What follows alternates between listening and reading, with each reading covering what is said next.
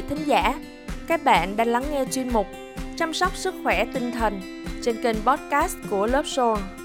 Lớp Soul là tổ chức về sức khỏe tinh thần, là nền tảng cung cấp và nâng cao kiến thức về sức khỏe tinh thần cho người Việt. Tập podcast ngày hôm nay với chủ đề Âm nhạc tác động đến não bộ ra sao? Và tôi là Lâm Hiền, xin mời các bạn cùng lắng nghe.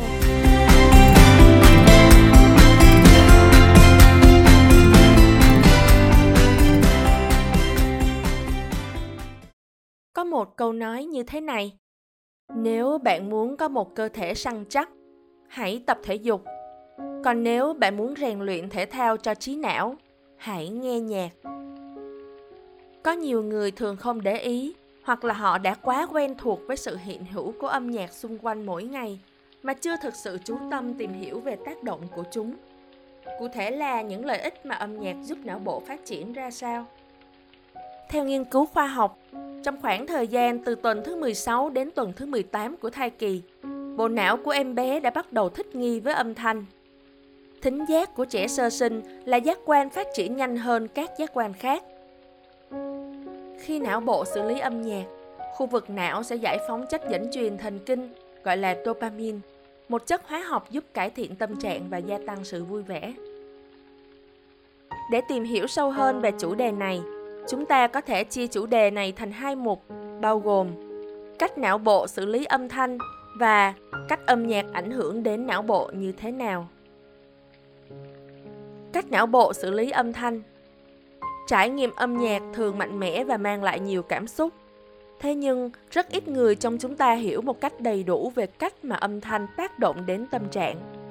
Trước khi tìm hiểu về cách mà âm nhạc tác động như thế nào đến não bộ, điều đầu tiên không kém phần quan trọng, đó là tìm hiểu về cách cơ thể chúng ta phản ứng với âm thanh. Sóng âm thanh. Nói một cách đơn giản, cơ thể chúng ta cảm nhận âm thanh dưới dạng rung động và chuyển những tín hiệu đó trở thành xung điện. Khi chúng ta nghe, sóng âm đi truyền từ tay ngoài qua tay giữa và đến tay trong. Mỗi khi sóng âm truyền đến tay ngoài, chúng sẽ làm cho màng nhĩ rung lên như sợi dây cao su bị gãy liên tục sự chuyển động này làm thay đổi ba chiếc xương nhỏ bên trong và sự thay đổi này giúp khuếch đại những rung động đó khi truyền đến tay trong. Sau khi rung động truyền đến tay trong, nơi đây các rung động đã kích thích hàng ngàn tế bào lông nhỏ trong tai mở ra các lỗ chân lông để giải phóng chất dẫn truyền thần kinh vào sợi dây thần kinh thính giác, được kết nối với trung tâm thính giác của não.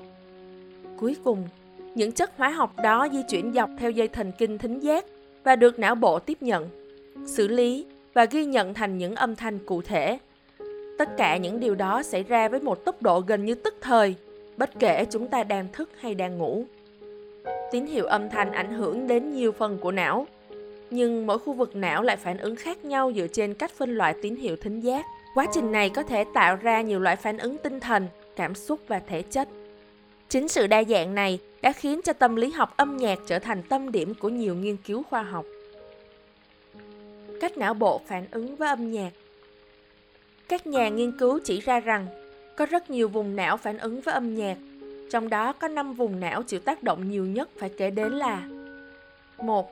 Thùy thái dương 2. Hạch hạnh nhân 3. Thùy trán 4. Tiểu não 5. Hồi hải mã Lần lượt, hãy cùng xem xét những vùng riêng biệt của não bộ để có thể tìm hiểu sự ảnh hưởng của âm nhạc lên não bộ ra sao nhé. 1. Thùy Thái Dương Thùy Thái Dương tham gia vào khá nhiều chức năng của não bộ. Một trong số đó là khả năng hiểu ngôn ngữ. Khu vực này đóng vai trò quan trọng trong việc nghe và phản ứng lại với môi trường xung quanh, cụ thể là trong những cuộc trò chuyện. Thùy Thái Dương hoạt động như một trung tâm xử lý âm nhạc, cho phép chúng ta nghe nhạc và cho phép chúng ta hiểu lời bài hát. Trong đó có hai vùng phụ cho phép chúng ta thưởng thức âm nhạc đó là vùng Wernicke và vùng Broca. Vùng Wernicke là phần não phân tích và hiểu những gì chúng ta nghe thấy, biến các từ của bài hát thành các cụm từ và câu chuyện cụ thể.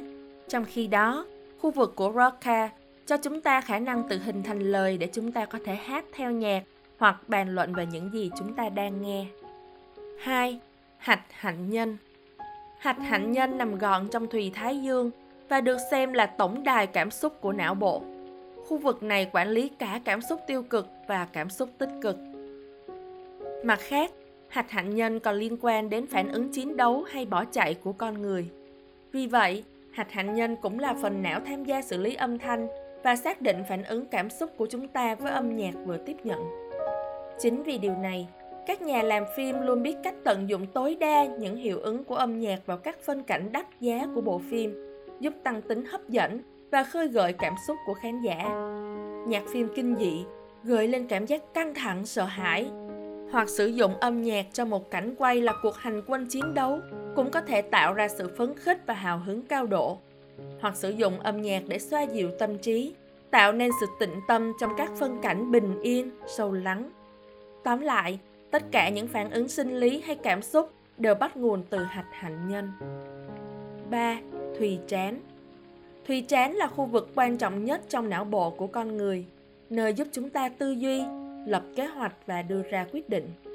Những sở thích, quan điểm, thể loại nhạc yêu thích của chúng ta đều bắt nguồn từ hoạt động của thùy trán. Ngoài ra, bạn cũng có thể nâng cao chức năng của khu vực trán này bằng cách nghe nhạc. 4. Tiểu não Những chuyển động cơ thể như nhịp chân, gãy đàn hay khiêu vũ cũng là những phản ứng thông thường khi tiếp nhận âm nhạc và tiểu não là khu vực đảm nhiệm vai trò kích hoạt hay điều phối chuyển động của cơ thể như phản ứng với âm nhạc. Việc chơi nhạc cũng dựa hoàn toàn vào phần não này. Nghiên cứu chỉ ra rằng một vài tuần học piano cũng có thể làm thay đổi tiểu não. Ngoài bộ nhớ dài hạn và bộ nhớ ngắn hạn, cơ thể người còn có một bộ nhớ khác cũng quan trọng không kém, đó là bộ nhớ cơ.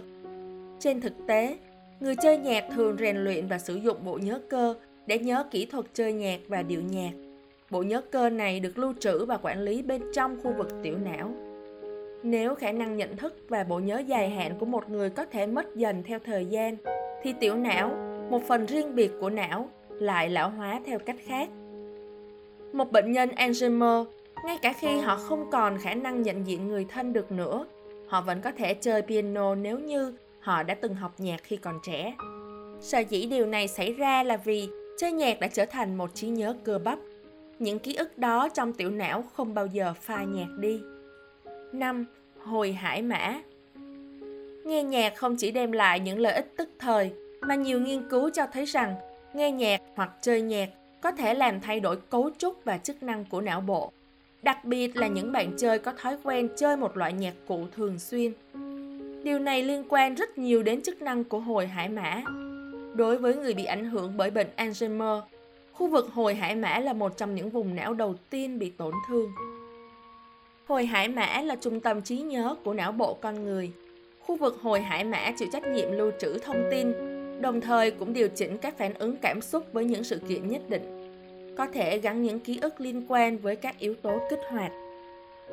Nhiều nghiên cứu khoa học về vùng não hồi hải mã đã chỉ ra được mối liên hệ chặt chẽ giữa việc nghe nhạc, trí nhớ ngắn hạn và trí nhớ dài hạn. Một bản nhạc được lặp đi lặp lại với các mô típ và cụm từ có thể dễ dàng kích hoạt trí nhớ ngắn hạn, đồng thời xây dựng ký ức dài hạn.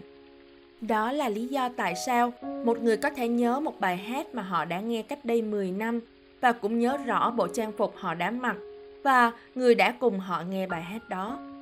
Một điều quan trọng nữa, âm nhạc có thể giúp tăng cường quá trình hình thành kết nối thần kinh ở vùng hải mã cho phép sản xuất các tế bào thần kinh mới và cải thiện trí nhớ. Và cuối cùng, thông điệp mà lớp Shom muốn gửi đến quý thính giả.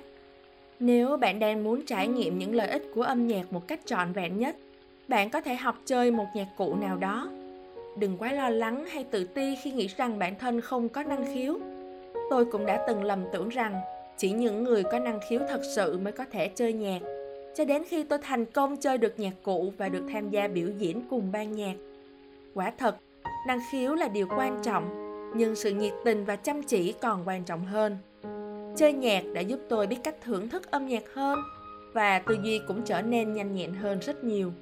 So với những khó khăn mà tôi phải trải qua lúc khởi đầu thì những gì tôi nhận được là quá hời